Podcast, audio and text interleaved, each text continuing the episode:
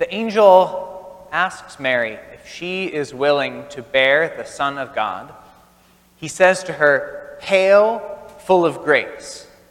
When we pray the Hail Mary, we're using words that the angel spoke. And Mary, it says, pondered what sort of greeting this might be. It's the first time in Scripture that anyone is ever called full of grace. What do you think is the most important thing that has happened in human history? I'm not looking for a particular right answer. Thoughts?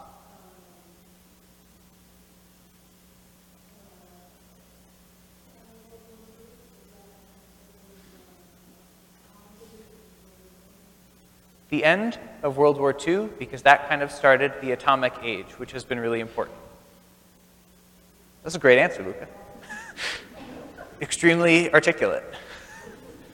Other thoughts?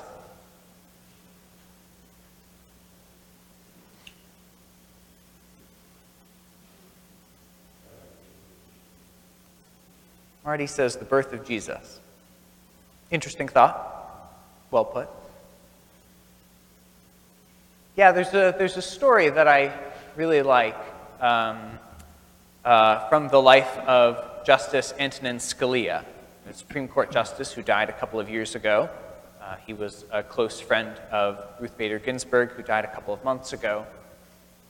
And he says that when he was uh, taking comprehensive exams, I think at the end of college, he had studied history, and uh, during the exam, one of his professors asked him what the most important event in human history was. And he started to think about, back to everything that he had studied in history class. Was it something that happened in the Peloponnesian War? Did Thucydides write about it? Was it in ancient Rome? Was it the end of World War II? A lot of people would give that answer. World War II. And then he stopped and he thought about his professor and what this particular professor was like. And he started thinking about things that he hadn't studied in his history classes. And he told his history professor in the middle of his comprehensive exam for the end of college the most important thing that happened in human history was the incarnation.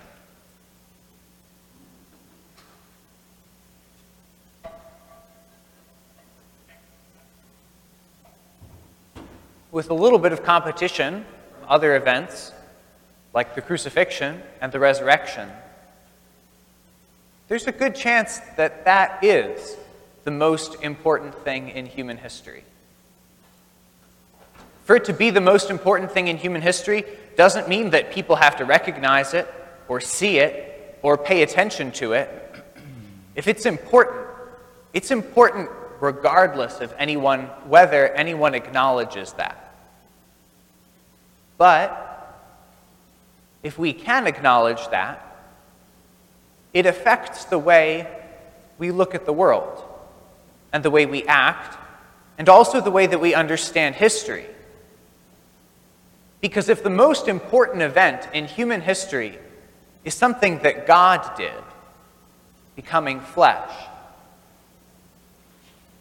it means that God is the main character in human history and God is the main character in human life. Life is not mainly about our initiative, the plans that we undertake, or the good that we want to do. All of those things are important. But they're important because God has entered into them and is doing something inside of them.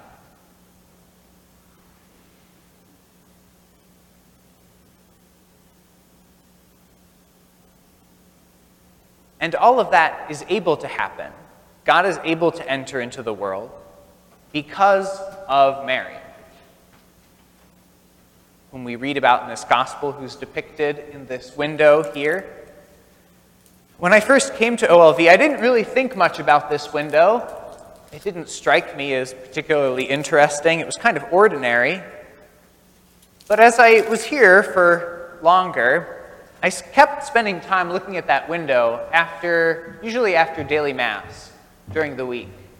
And it started to seem to me like maybe there was a certain kind of life in the window. I don't know if you've ever experienced this, that, that a piece of art can sort of communicate something beyond it. And friends who have come to visit have kind of remarked that that window catches their attention. And there are kind of just two things I want to point out about this window that are indicative about who Mary is.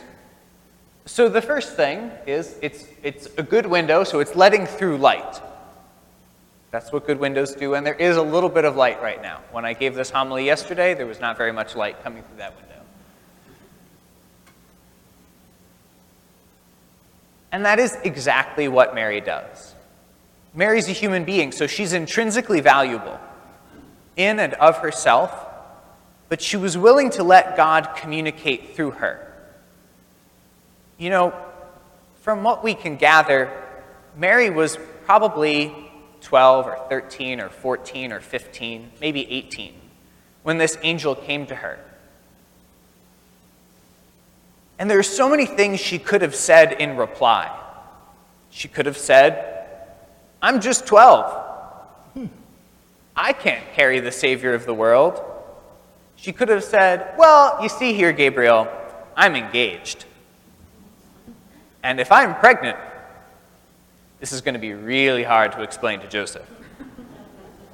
She could have said, Gabriel, this sounds great, but I'm a senior and I have a scholarship for next year. I can't do this. And we would have understood if Mary had said something like that. We're used to reasoning and thinking that way. And I think part of the reason that God picked somebody young, that He picked basically a teenager,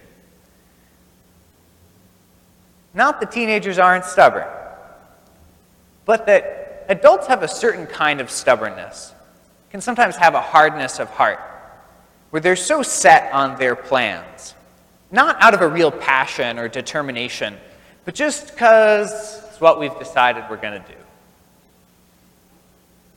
that if this angel came to an adult, the adult might have said, Listen, I got this far. Here's what I'm doing with my life.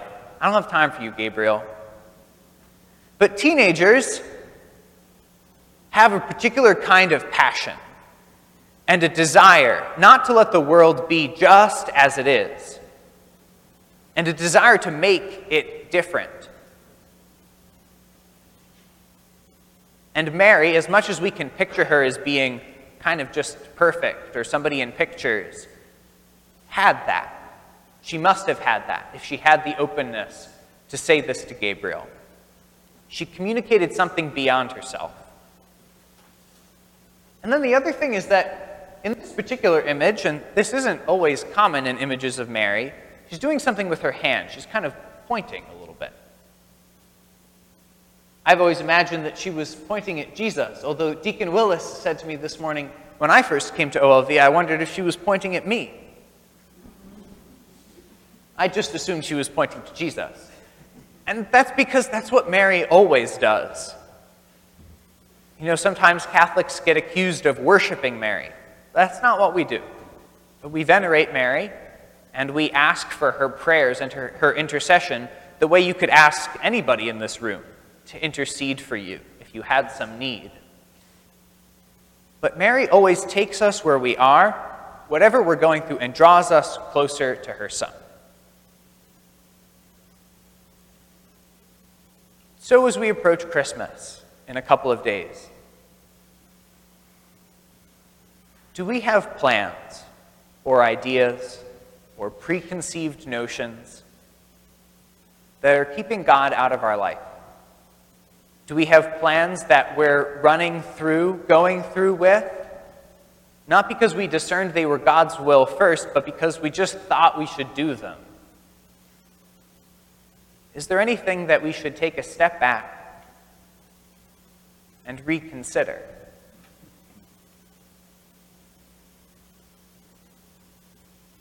How does God want to become flesh in your life?